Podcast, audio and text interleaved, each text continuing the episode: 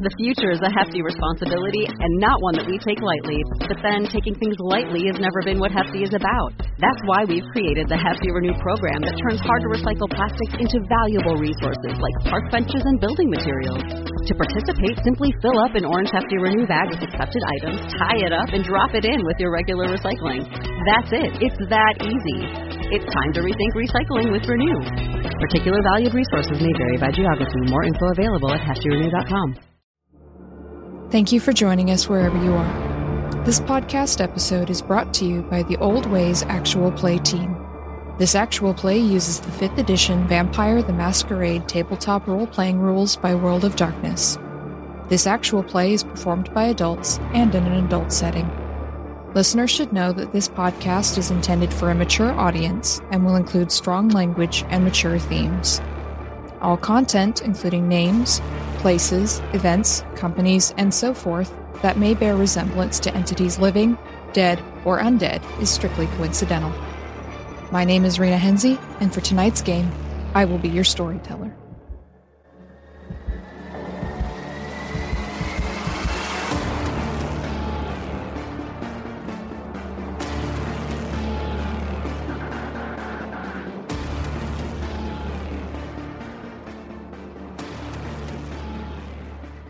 Good evening, everyone, and welcome to another episode of Vampire the Masquerade Blood Moon Rising. I am your storyteller, Storyteller Rena, and tonight our coterie is going to continue on the thread of investigations they picked up last time. Some perhaps more fruitful than others, but we'll see what happens tonight. But first, we have some introductions. To my right. Hi, I'm Mike, and I will be playing Marcus Voss of Clan Brujah. And it seems that uh, I may have a visitor? Hmm, wonder who that could be. And to Marcus's right. Hi, I'm John. I'll be playing Vince Markovich of Clan Tremere, and uh, it turns out I'm renting from a ghost. Hmm, I hear they make uh, pretty decent landlords. Just a little hard to talk to. Pretty accommodating in most ways, actually, yeah. Well, to our haunted vampires, right? Hi, my name is Tegan, and I am playing Rahm the Shaman, and I am desperately reaching out, reaching out, reaching out. But what is reaching back to you? That's the question. And to Rahm's right. Hi, I'm Ali, and I am playing Katerina Bogdanovich, and I have people to visit people. That might be a bit of an overstatement, but we'll see. And finally, we have. This is Tiffany, and I'm playing Alex Giovanni, and I have a Tremere to go scare. I mean, go visit. Oh my. Well, I'm sure you'll be able to intimidate them with no problem whatsoever. All right, so let us reopen on this cold San Francisco night it is still the same night where you were assigned your duties by the prince, although that night is not going to last for too much longer, so we'll see how much you can get done. So, Katerina decided to go pay a visit to Marcus down in the union offices where he works. So Katerina, you arrive at the Longshoremen's Union building where you believe Marcus works. There are some lights on, which is uncommon in this area at about one o'clock in the morning. And uh, you see people moving around in there, you think. What would you like to do? I'm going to knock on the door. Marcus, someone's knocking at the front door. All right. Well, there's more than enough um, union help here to get the door, right? Marie looks up at you. Uh, sh- should I get that? Is it dangerous? It could be. Oh. I step over towards the door. Marie goes up and cautiously reaches out towards the door. You've had some visits from some thugs, let's say, working with some unscrupulous elements, trying to prevent um, unions from forming in various uh, various warehouses and so on. Uh, so she just carefully reaches out towards the handle and turns it and lets the door swing open and she steps back so that you're between her and the door. And Marcus, you see your new acquaintance, Katerina. Huh. Katerina, Hello, Marcus. won't you come in? I step to the side and gesture to the interior. And I will I will walk in. Hmm. Fantastic. I shut the door behind her and look at Marie and say, Back to your work, my dear. Oh, Right. Of course, as, as long as you're sure everything's okay. We're good? I'm certain. Okay. And she scurries off back to her desk. Greg is passed out from all of the caffeine. Oh, did he finally give over to the lands of sleep after, you know, the fifth massive Red Bull? More like the seventh, but yes, he, he appears to be completely passed out, slumped over his desk. So Marie is Oh. at her desk now, working on the other side of the room. Certainly. I'll uh, walk Katerina towards the loft area upstairs, uh, away from the um, the workers. Gesture to the stairway. I'll go upstairs.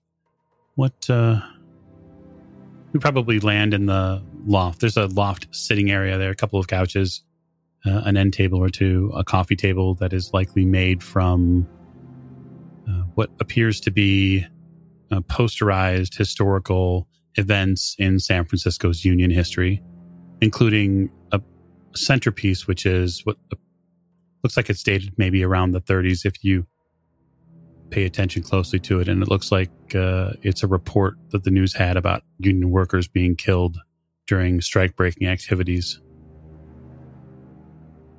I uh, gesture to a seat at one. Uh, it's open and available. What brings you here? I was l- looking through my records and the kin of the prince, uh, Louise, who was killed, was one of my patrons.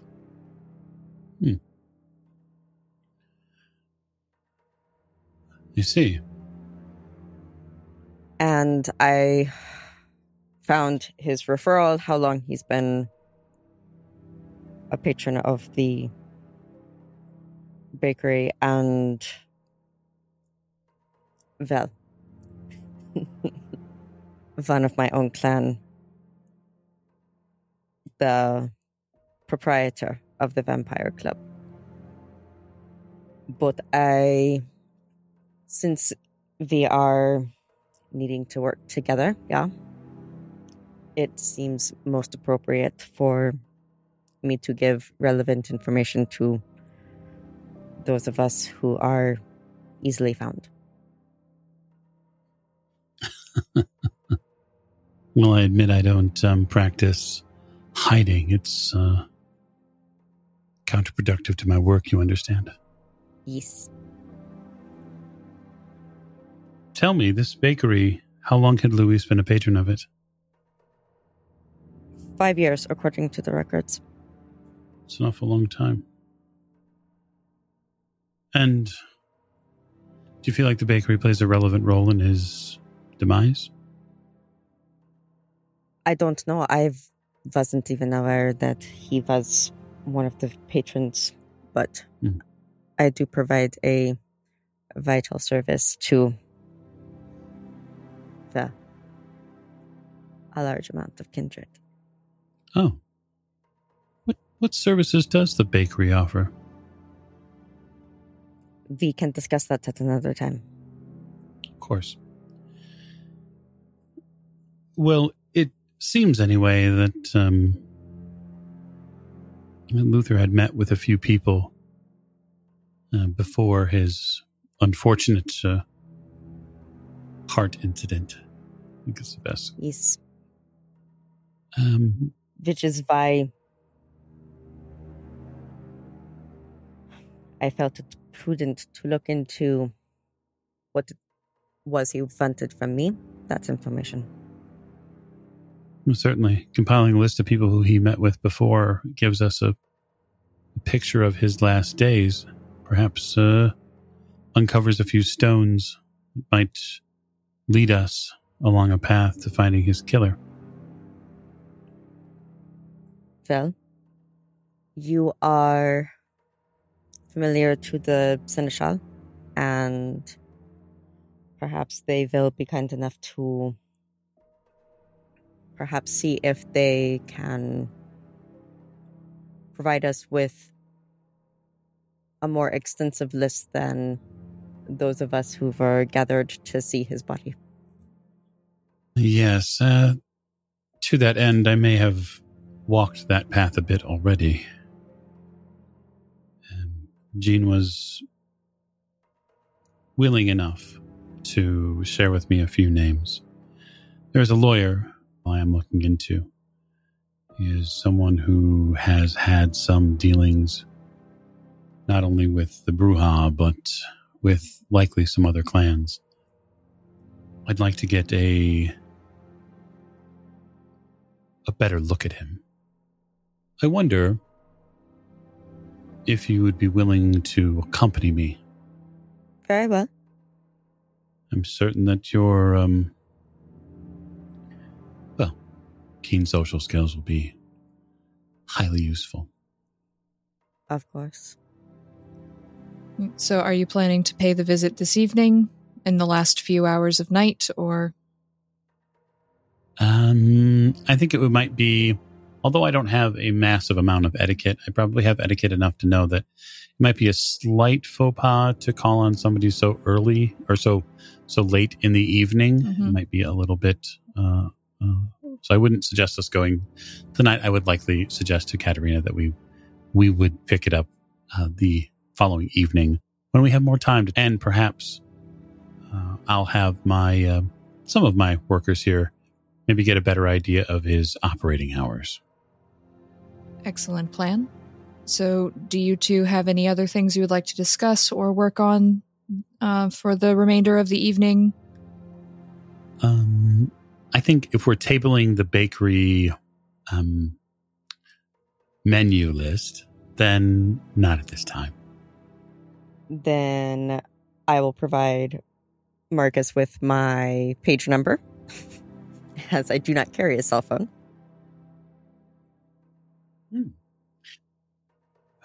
Fascinating. Uh, I would provide her with what she already has, which would be the address, obviously, the building. And then I would also give her the address of a um, a restaurant in um, a certain Italian restaurant that I may have frequented before, uh, where she could uh, also inquire as to uh, my whereabouts. I, I do keep um, a phone here and gesture kind of to the basement level, and uh, you're happy to have that landline number if you'd like. Uh, ask for Maria, Understood. and uh, of course, I would get up and walk her to the front door. Very politely, of course. Yeah, again, etiquette enough to know you you don't just say goodbye from the couch. You walk someone out, and also clearly, Marcus has a some somewhat of an understanding of the social dangers when it comes to Clan Toreador. Hmm, indeed. So, what are the two of you, in your separate ways, planning to do for the rest of the evening before you retire at sunrise? I'm having Marie look into this Victoria Llewellyn. As someone who's an accountant and works on books, there has to be some record of her somewhere in the business community. Okay. So, uh, Marie gives you a, a thumbs up from across the room, and her fingers start flying across the, the keyboards. And within moments, you have uh, the information that um, Victoria works at Green and Johnson, which is a an accountancy firm.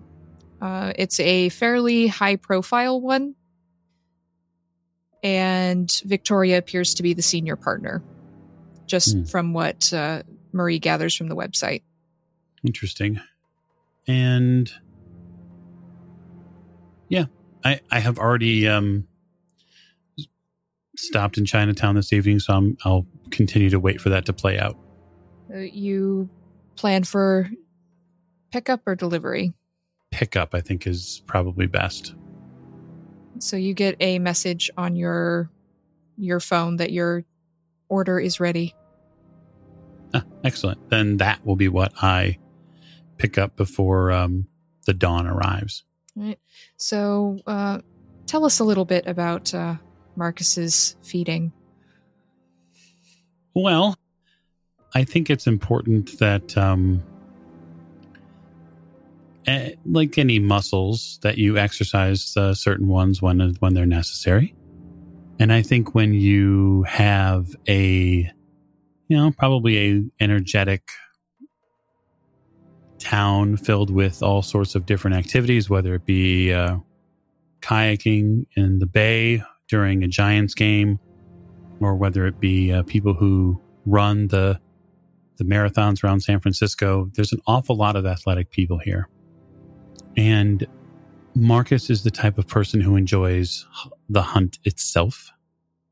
It's really what gets his blood going, and that is something that luckily his warehouse can uh, afford to give him the space to do. And so there is a section there within that allows him to bring certain guests and allow them to, uh, we'll say, compete against a kindred in a sort of obstacle course. Um, we'll say a, um, whether it be a parkour or whether it be something just simply more um, basic. He needs to feel that specific muscle stretch. And so he's very much aligned in an alley cat sort of way.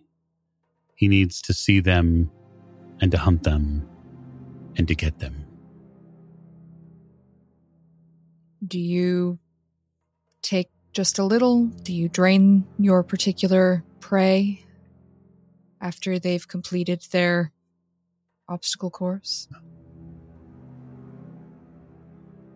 Oh no, I, I think that he's someone who is very much in the mind that someday he will he will have a set of his own athletes, so to speak. Um, for you can't simply drain what could be a wonderful prospect. Um, you must build a uh, well a, a team of sorts. And so I don't think he's the type of a vampire who would drain people humans until they fall limp. But I think he would definitely make sure that they got their um their taste of what it's like to go against perhaps a bit stiffer competition. Tonight, you bring back a very lean and very athletic looking runner. They're a college uh, track and field champion. They won uh, in their division last year at state. And uh, they are very proud of their ability to jump, to run, to be faster than just about anyone. And they will provide you some good sport this evening. And we will perhaps draw the curtain a bit as Marcus begins his hunt. And Katerina, what do you plan to do for the rest of your evening? Um, I have a journal that I pocketed from Luther's place that I would like to uh, comb over while I'm uh, well having a snack. So you go home, and Katerina, how does Katerina feed? Um, she she uh, utilizes her own services, so she uh, she drinks from vials or bags, uh, you know, whatever's provided by her uh, her Ventrue contact. She ha- she's particular to uh, she's particular to Asian female blood. So you sit back in a comfy chair and enjoy some fresh, free range, bagged human blood, non GMO. And you pull out this journal that you liberated from Luther's apartment and begin to read. In general, the the earlier parts, if you take the time to read them, it looks very orderly, very between the lines, so to speak. He's he he doesn't ramble all over the place and most of what he writes down are very cryptic short messages. So there's initials of perhaps people that he's meeting with. There's a few dates. There's some times and occasionally you'll see a note appended uh, sometimes you'll see next to a set of initials the word hostile.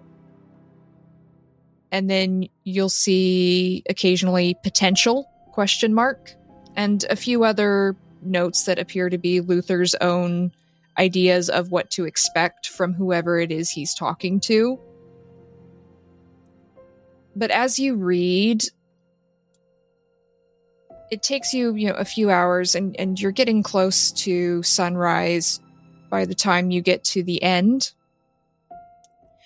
And the last few pages are chaotic. The handwriting changes, it becomes really sloppy. Some parts are hard to read. Some of the initials you can't even quite make out. There's some blood splatter, it looks like, on a few of the pages and the words blood and the dreaming occur several times over. They're in very bold block letters standing out amidst the scribble. You do come across a list of initials set out over the course of a week. You see MV, and then you see AG, KB, R the S with a what look what looks like a cranky sort of squiggle next to it. You can't quite make out, but it looks sort of like almost like the written version of a harumph. And then on the night the the date listed for the night before he died, the list says VM. And then the rest of the pages, which should take up, you know, he could have been writing in this journal for a few more months if he hadn't died so suddenly, they are all scribbled over with this strange, sloppy handwriting, these bloody words, the occasional reference to a dream it's very difficult to make heads or tails out of it. But you do gather that, at least according to this book, the last person Luther went to visit before he died was Vince Markovich. Understood. And with that thought, you can retire to bed as the sun begins to rise. So we'll turn the camera over to Alex Giovanni, who has been doing some investigating of their own. So, Alex, you had a little chat with Trevor Conrad of the Ventrue and learned a few things. And what are your plans after leaving the nightclub? Well, before it gets too late for me to be out and about doing my business. Um, I'm going to go see Vince. Um, I can't remember if he told me where he was. I thought he did when he was like rambling about the haunted place. He did. He did give you enough information you could probably find it. Okay. Well, I will go and visit his uh place. Uh, With your senses, your clan senses, it's not too difficult as well because you saw the aura, right? Mm, right. so you know about the the fetters, and you have a strong sense of Vince's aura, and so because you know the general area where his haunted bungalow is, once once you get in the area, you you feel it. You, you feel that sense, and it's even stronger here. So you're able to make a beeline, as it were, uh, for Vince's door. Uh, so, Vince, you are sitting in your library having uh, a chat with a ghost, and the ghost has just written down that their name is Mina Markovich. And as you take in that name, you hear a knock at the door. It's like, please excuse me, I uh someone's at the door. Just I just gotta just gotta take this real quick. I'm sure it's something important. Um The pencil goes flying and hits you in the back of the head as you leave. ah I'm sorry. I'm sorry. Ow. he he, he kinda like rubs his head as he walks towards the door. Uh at this point his sleeves are rolled up compared to earlier in the evening, and he's just like, Yeah, yeah, yeah. It's, he's he's clearly been at it for a bit with books and stuff. Um, he opens the door and he's just like, "Oh, um, hello. Hi.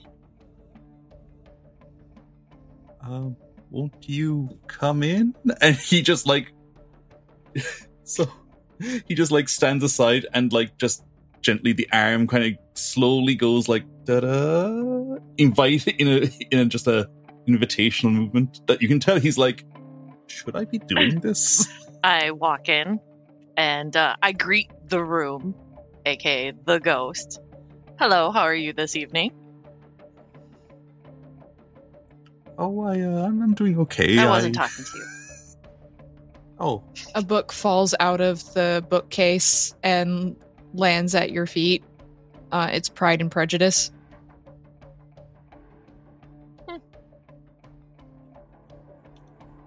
Um, I'm sure he'll read to you in a little while. Um, and I'll turn to Vince.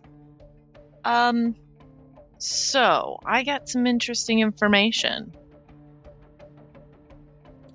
and he's like uh i do too won't you come through to the library Sure.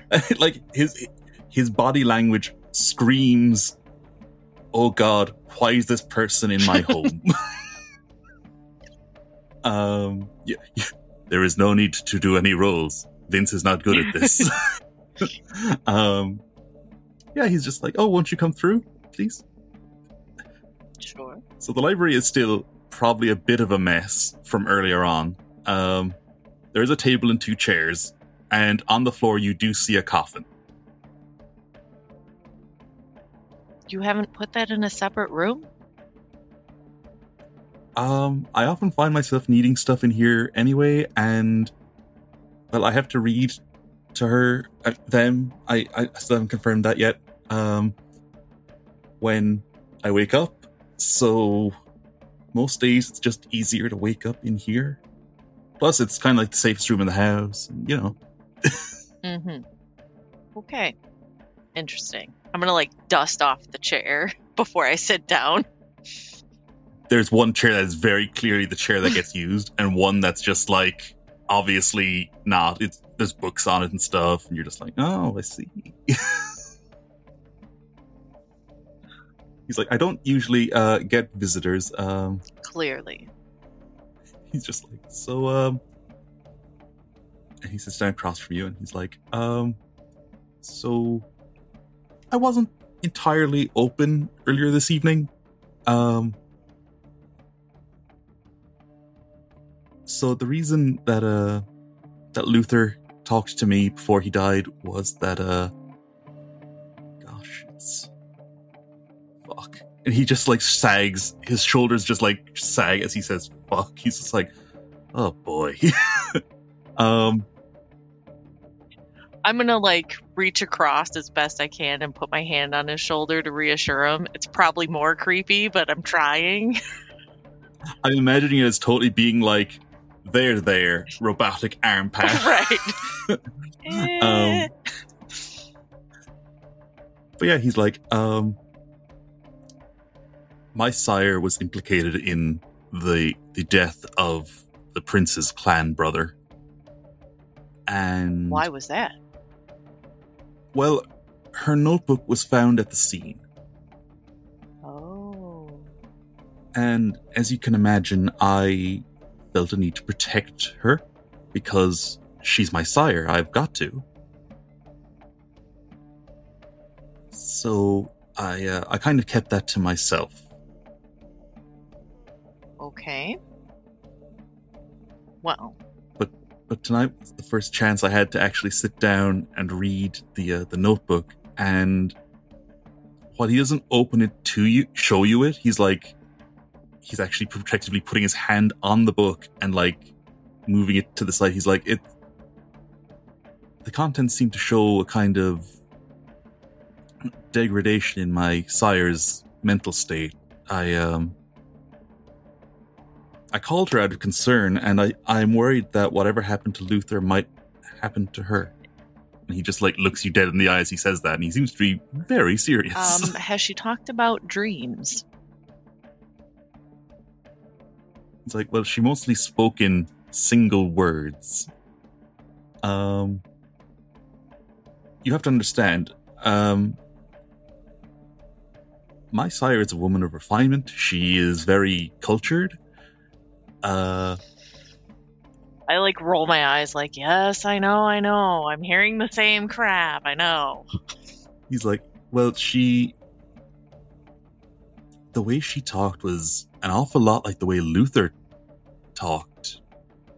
Like, she couldn't focus. She.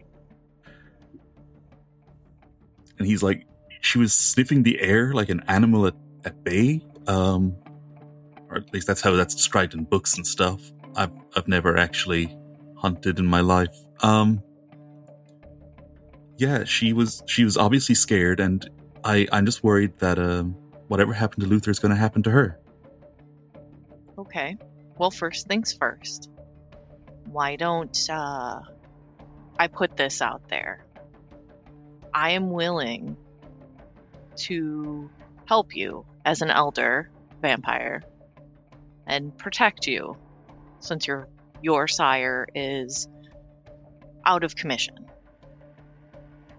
However, we do need to find out how long your sire has been like this, what the clan is up to, because right now there's a nasty rumor going on about you guys.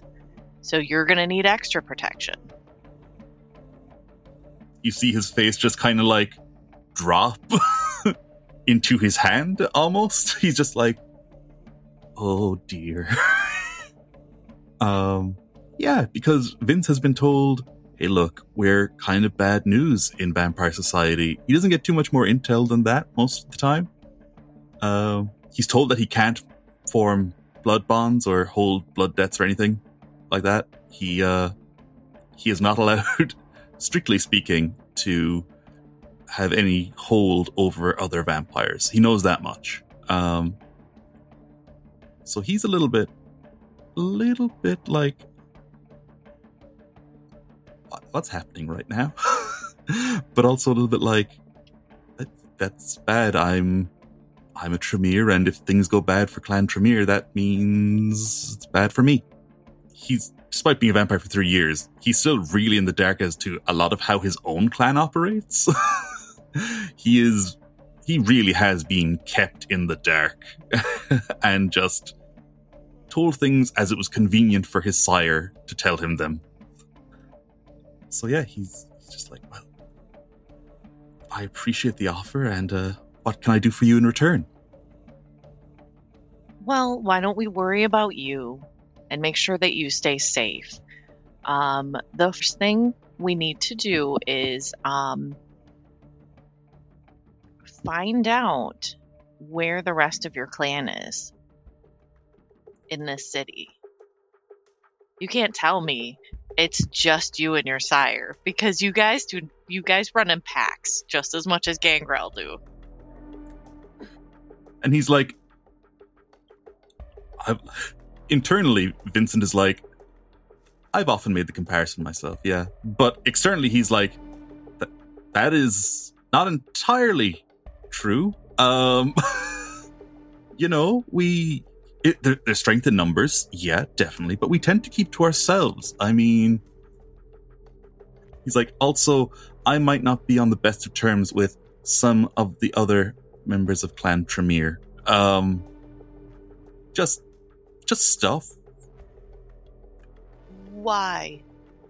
Um, This is important. We need to get to the bottom of this rumor. oh, um, and he kind of like scratches his jaw line and he's like, um, well,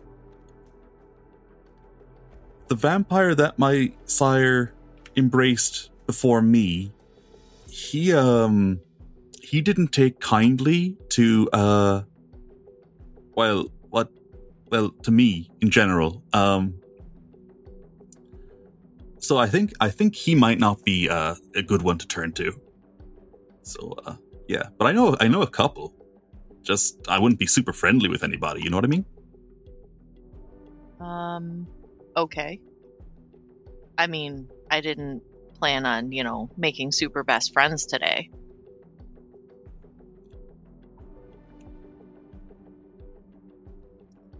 Alex, your phone rings.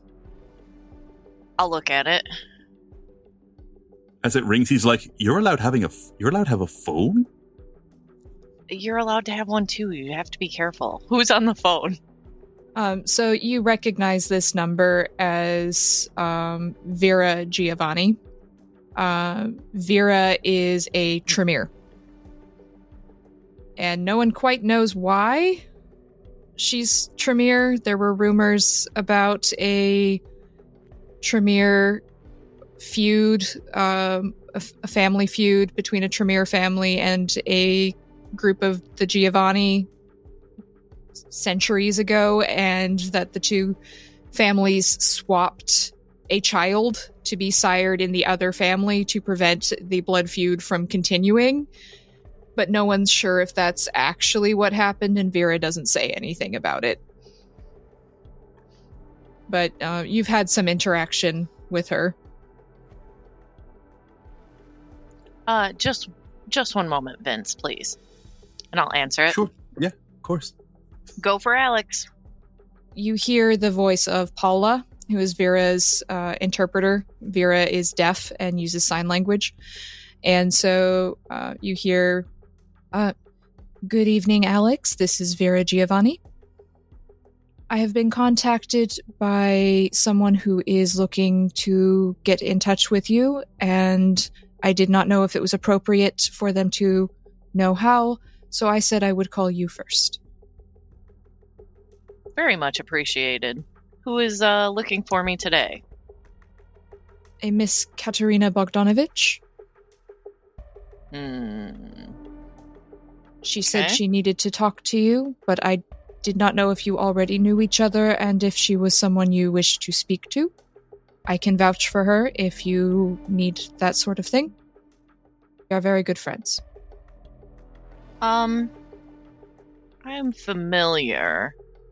Um, I can meet her at her bakery tomorrow evening. Very well. I will pass on that information. Also, can I ask a personal question? There's a bit of silence. Uh, you assume Vera is signing something. Uh, yes, of course. Um, have the Tremere had any visitors from out of town? There's a very long pause. There has been some traffic. Oh. Well, um, family to family, your visitor uh, might be causing some trouble. Trouble? I will see what I can ascertain. Family to family. Of course, always. Miss Bogdanovich asked me to give you her pager as well, and she rattles off a number if you wish to contact her. Okay. Thank you. Thank you, Alex. Good night. And you hear a click. All right. So, Vince, you've only heard one side of this conversation. Uh, but he does guess from like the last from Alex's question that he, she is talking to another Tremere, just because of what she had said to him previously, and so on and so on. So he's like, um, "I think you probably know more Tremere in the area than I do." Um, well, this is a very special Tremere, so perhaps, but are you telling me you've never met Vera? Just shakes his head. He's like, "No, should I have?" Um, probably. Let me guess, you don't even know where you guys meet. he he's like, the other the other Tremere vampires meet up regularly. Well, I mean, I'm just assuming. I've heard things. I've seen things. I don't know if they've changed in the digital age and everybody's, you know, doing video calls. I don't know. You you look at his face and you can tell that Vince is a little bit upset the idea that he hasn't been invited to something. Um, he's like, I bet Cyril gets to go. I would say your uh, sire's doing a pretty poor job. She uh, he, he- he's looking down as he's saying, he, he he's just like, yeah, she uh, she has her priorities. She she has her reasons, I guess.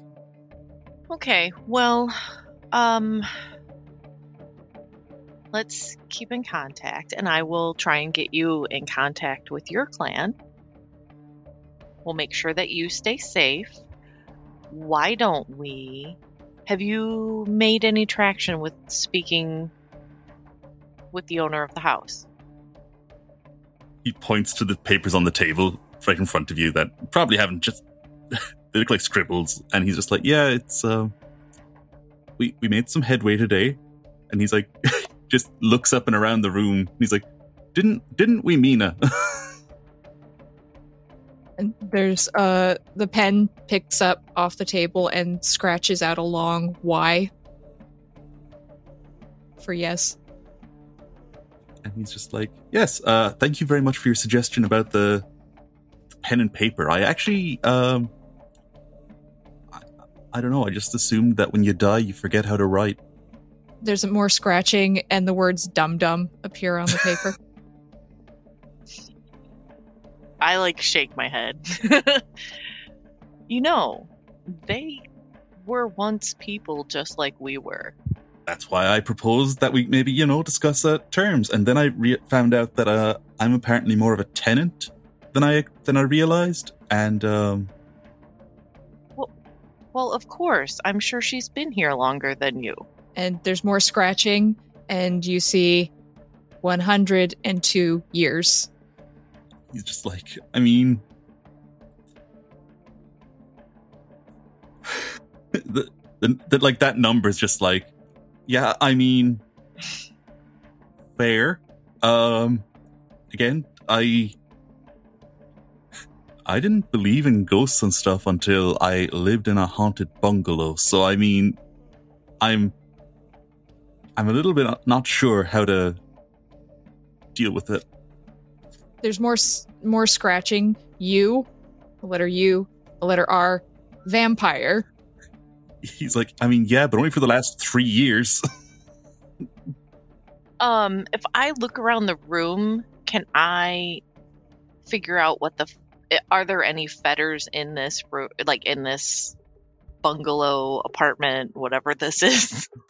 Yeah, so you're looking with your for the auras, Yeah. right? So there's still that aura around Vince, Mhm. and it's very strong, even stronger in here. Which I can assume from the paper, since they have the last name, that maybe they're related. Exactly. And uh, there is a very old book on the table as well, and that has a glow around it.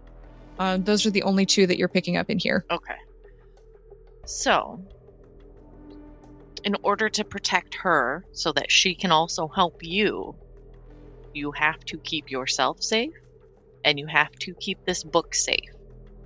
That means don't spill anything on this book, don't let it get damaged, don't rip any pages out, don't use it for scratch paper. Vince looks horrified at the notion that he would damage a book. He.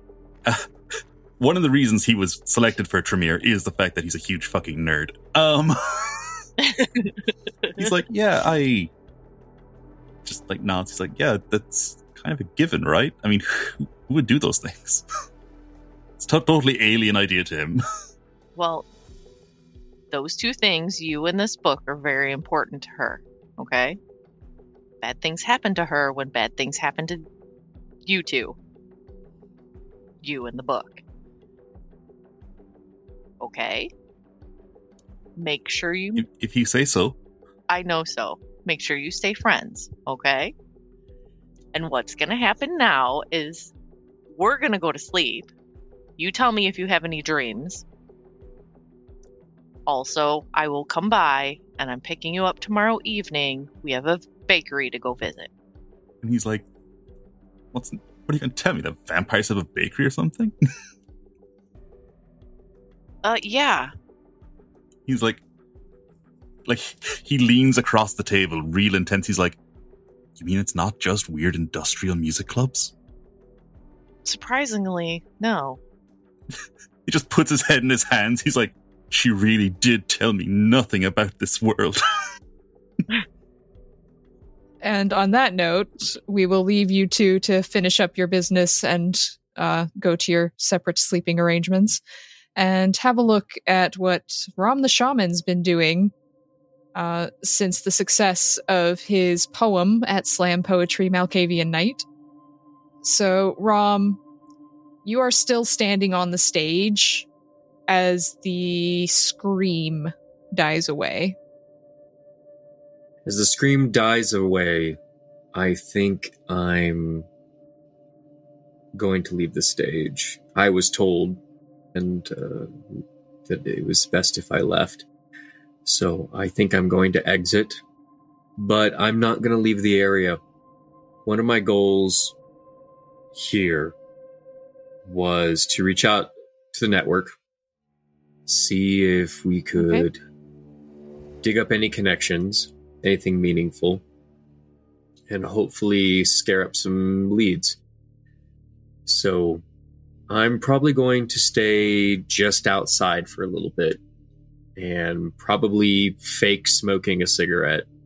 Probably don't smoke anymore, but I have one on me so that I can stand somewhere and no one will bother me for at least five minutes, except for that I probably have in the last 20 years forgotten about any changes to San Francisco smoking law. Okay, but are you really smoking a tobacco cigarette? Really, Rahm? It's actually um, it's actually a, a lucky strike that has been completely emptied of tobacco, um, and various other aromatics have been fitted into it. yeah, yeah, that's what they're going to go with. Okay, so you're walking around Castro District a little bit, smoking, quote unquote, your cigarette. What what are you hoping to achieve here? I'm honestly just going to wait a few minutes to see if anybody decided to come out and talk to me. If nobody decides to come out and talk to me, then I, f- I feel strained enough that I'd probably go back to my house and try to think about what I have learned so far.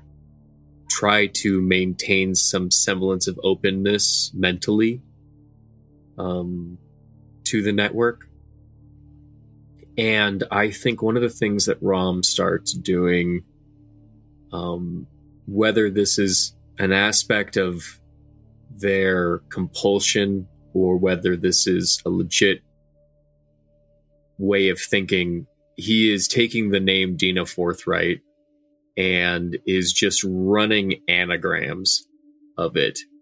Um, you you can tell that he's already like written out like third thong fair, and then like like gift, then horrid, and is like doing the best to try to figure out if there's something else. But this could just be a compulsion of of Rahm's at this point um, from interacting with the network in a way that they haven't interacted before and they're not used to.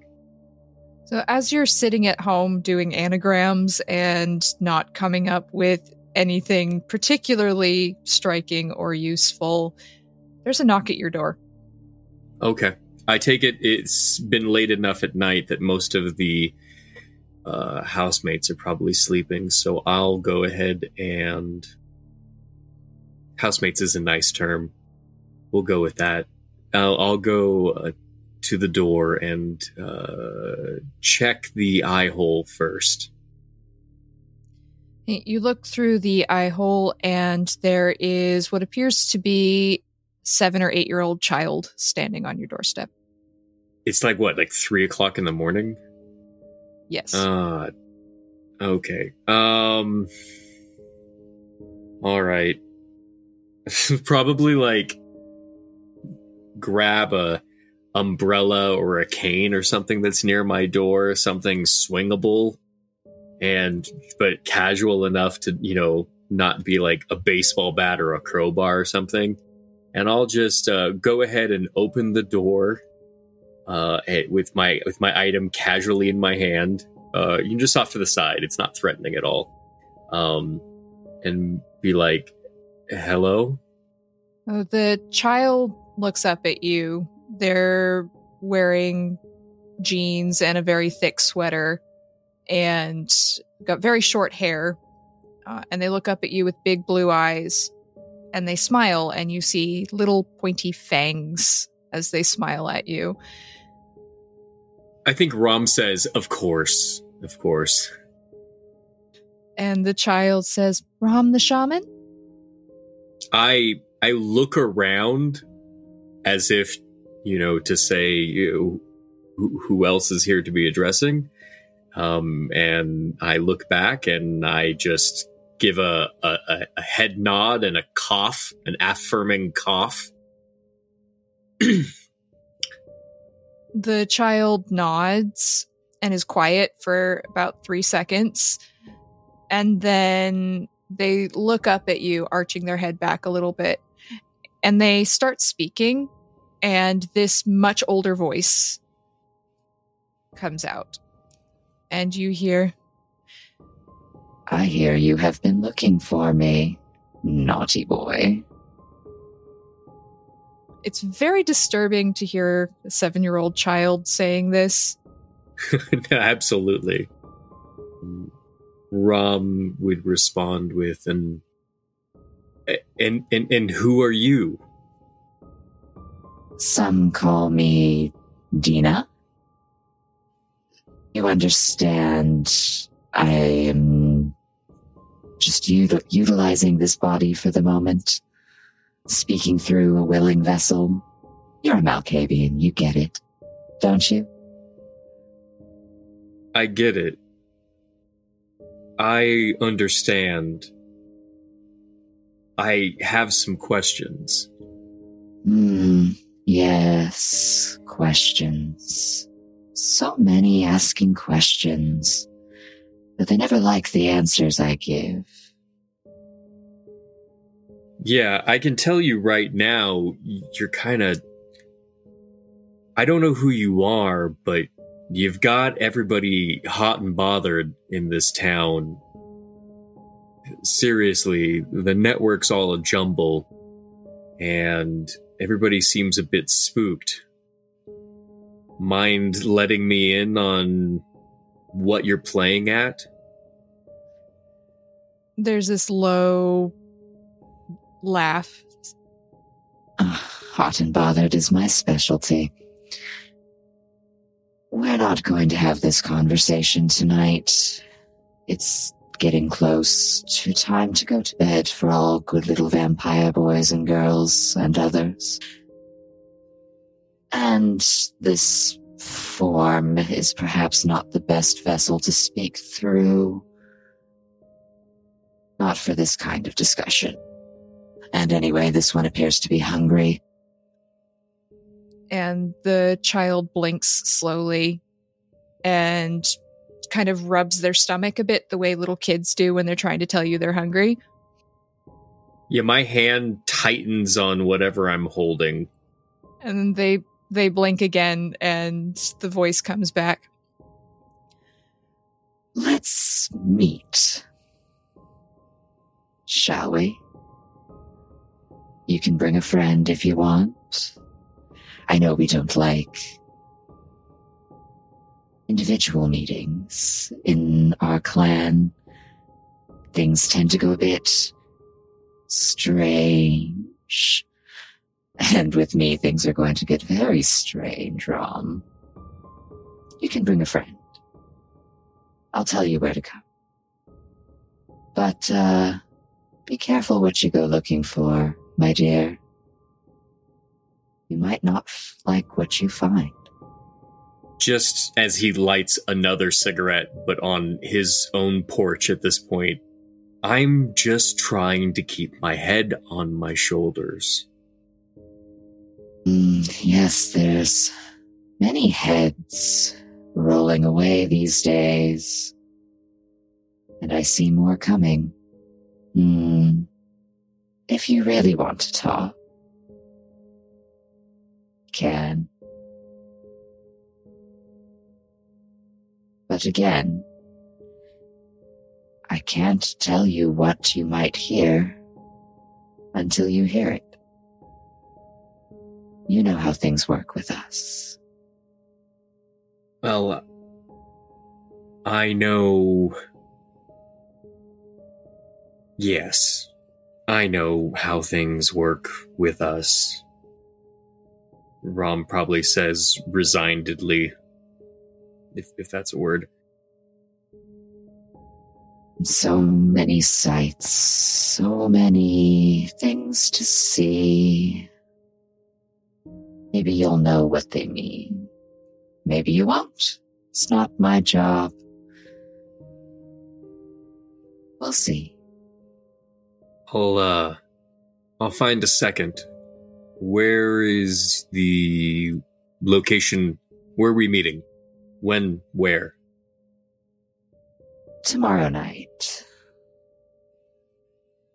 Or the night after. I'll send you a message where I'll be there both nights, I suppose.